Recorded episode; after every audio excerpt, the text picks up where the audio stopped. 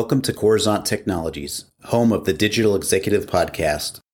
Welcome to the Digital Executive. Today's guest is Matt Morris. Matt Morris is a digitalization and cybersecurity executive and author. Matt is currently the managing director for 1898 & Co. Security, where he leads a diverse team of ICS cybersecurity practitioners. His mission is to serve humanity by improving safety, security, and reliability of the world's critical infrastructure through resiliency, improved situational awareness, and preparedness. Matt is a highly sought after speaker on ICS cybersecurity and an accomplished author. He has been published in Security Week, USA Today, Fox News, International Business Times, CIO Insights, CIO Review, and many other notable publications. Matt is a certified CISO, holds 12 DHS ICS cert certifications, and an MBA degree from Emory Goizueta Business School. Well, good afternoon, Matt. Welcome to the show. Thank you. I'm, I'm excited to be on here. Absolutely, Matt. And I'm just as excited to have you. Uh, this is amazing. And we're going to talk a little bit about cybersecurity and your background today. So, jumping into the questions, Matt, You've got quite the career in technology, cybersecurity as a leader, and now the managing director for 1898 and Co. Security. Could you share with our audience the secret to your career growth and what inspires you? I have to say that I've been quite thankful for the career that I've, I've been fortunate enough to to develop and and really realize I've always been really close to technology whether that's on the software side, the network side, or even the control systems side of technology. So at my core, I'd say that I'm I'm I'm definitely a, a technologist with a just a, a passion for technology and, and, innovation. On the other hand, I also have a love for business and strategy. so you know, finding a path for me, finding a path that would really cater to both is is something that is really a, a you know a dream come true and and when you factor in kind of the altruistic side of what we do you know like from, from a 1898 and co security perspective we have a mission statement that talks about serving humanity and protecting the world's uh, critical infrastructure. You know how many people really really get to say that they do that on a day-to-day basis you know? So so there there's that side of it that we know that we're making the world a better place that we're truly protecting to some extent humanity. And i think that that's something I'm very, very passionate about. So it, it, I, I, I, will say this: it's very easy for me to get up in the morning and, and and go to work because it's something I love to do, and it, it really doesn't even feel like work to me at all. That's awesome. And, you know, again, that sentiment shared throughout a lot of the guests on the show. And the reason I really think their success, I know their success is because it's something that they truly believe in, they're truly passionate about. And you're right, it's not work. So that's awesome.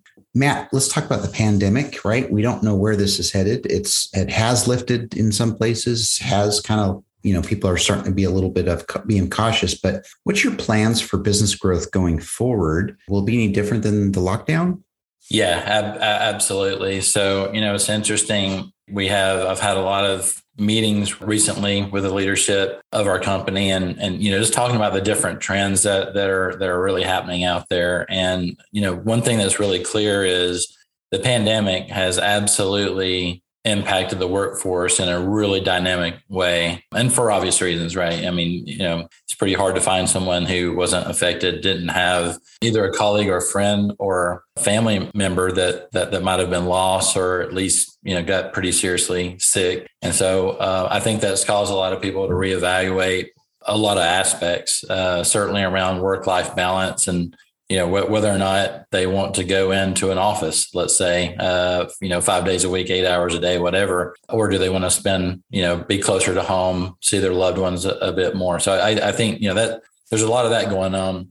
On that side of the pandemic i would say you know really um, it had a profound impact. And uh, you know in some ways i, I would I tend to think that some of those changes that were they were kind of already out there and, and were already starting to happen. I, I just think the pandemic really put an emphasis on it and really made it happen perhaps in a really short time frame maybe more than, than a lot of people would have would have expected. Coming back to what i do on the cybersecurity end let's say the pandemic end i'd say and the workforce side very profound changes. On the operational technology cybersecurity side of the equation which is what i focus on a, on a day-to-day basis in some ways it's uh, much ado about nothing Uh, and and what and all I mean by that is is you know ever since for, for really the last decade, there's been increasing attacks, cybersecurity attacks. There's been increasing impacts and consequences of those attacks from that sense, nothing has changed, right? We've seen a lot more attacks. We've seen SolarWinds that's been out in the news, at least a lot of people would would know and have seen and heard about. Uh, but there was stuck. There was a sorry, there was SolarWinds, but then there was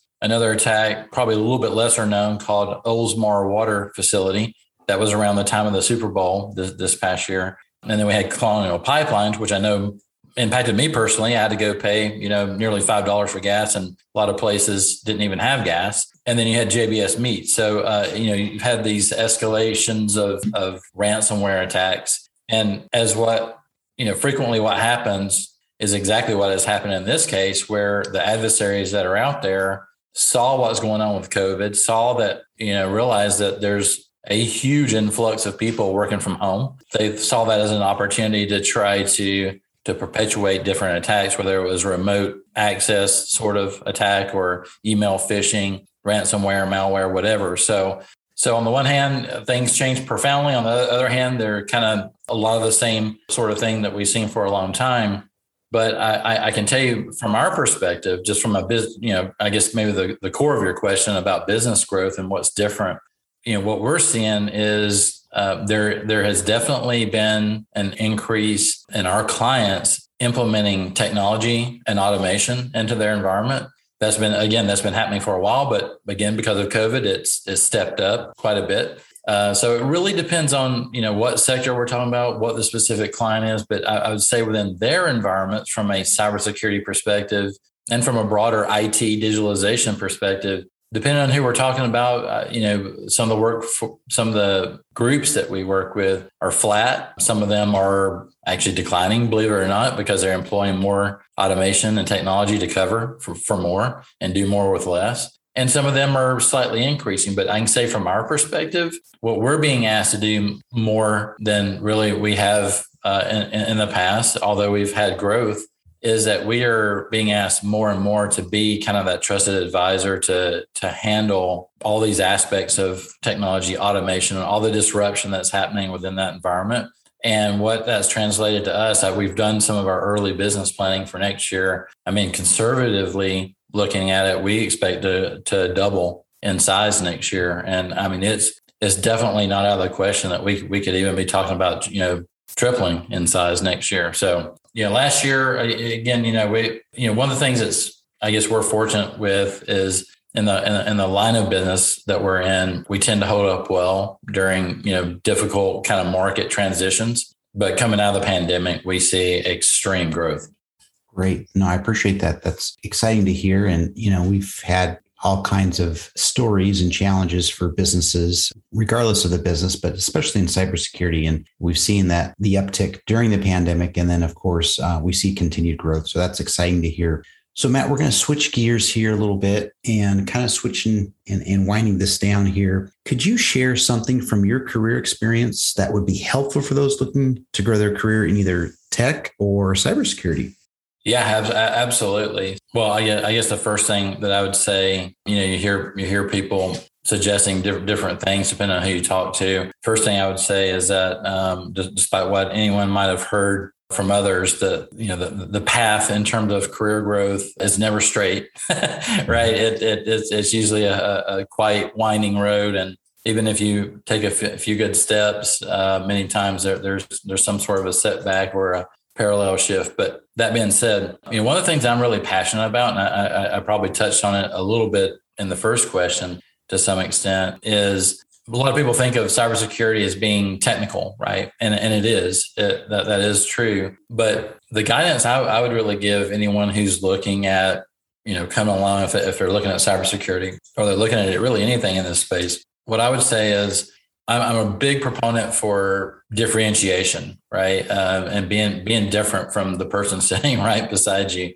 And one of the best ways to do that is to not just be technical, right? There's a lot of people that get into cybersecurity from a technical perspective. If you were to rate them, they're they're off the charts. But some of those same people uh, in some cases couldn't tell you really just basic aspects of of a, of a business. And um, I think where where things really get special and, and, where you can really differentiate yourself as, as someone coming along because knowledge is is definitely power is to exercise both sides of your brain right really really go get you know if you're looking at curriculum if you're looking at programs look at programs where you can get into get the technical side of things but you also get a healthy dose of the business side of things because i think it allows you to see problems issues differently you know uh, uh, it's almost like you get another type of glasses on that nobody else can see and likewise, it allows you to find solutions that a lot of other people couldn't find. And that makes you special. It makes you differentiated